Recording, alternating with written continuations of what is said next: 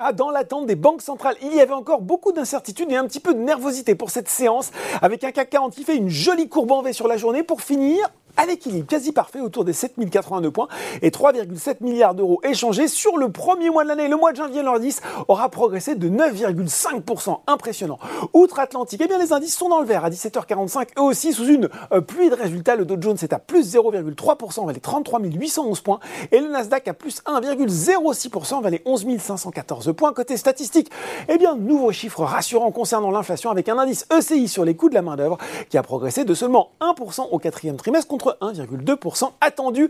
Les investisseurs guetteront après la clôture les chiffres trimestriels d'Alphabet, Apple et Amazon. Si on revient à Paris, on regarde les valeurs en haut, c'est bien Seb, c'était très bien. Le groupe de petits électroménagers a publié hier soir ses ventes provisoires. Elles se montent à un tout petit peu moins de 8 milliards d'euros en 2022, repli de 4,7% à périmètre et taux de change constant. Mais ce que les investisseurs ont apprécié, c'est que Seb estime désormais que sa marge opérationnelle se situera dans le haut de la fourchette de 7 à 7,5%. Euro Happy aussi gagne du terrain le spécialiste des principes actifs pharmaceutiques qui a annoncé qu'il avait redémarré progressivement la production de prostaglandine sur son site de Budapest le 19 janvier.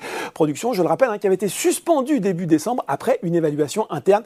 La majeure partie de cette production devrait reprendre d'ici la mi-avril. Net rebond également euh, pour Elior après la correction de la veille. Stifel a maintenu sa recommandation à conserver sur le titre avec un objectif de cours ajusté de 2,90€ à 3,10€ et puis ça rebondit aussi pour SES Imagotag sur le CAC 40. Stellantis termine en pole position devant Société Générale Pernod Ricard et Renault. A noté aussi sur le SRD la fièvre spéculative. Ne lâche pas la penny stock Eritech, la biotech qui gagne 22,5% aujourd'hui et 140% depuis le début de l'année. Attention à la surchauffe quand même. Hein.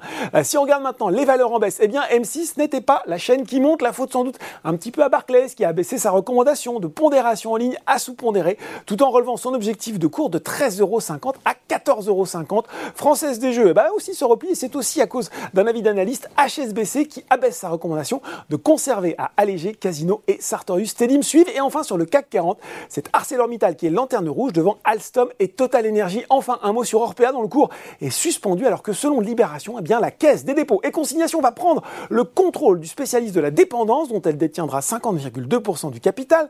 Le quotidien qui précise qu'une partie des créanciers a accepté de tirer un trait sur 70% des 3,5 milliards d'euros de dettes consenties au groupe privé de maisons de retraite.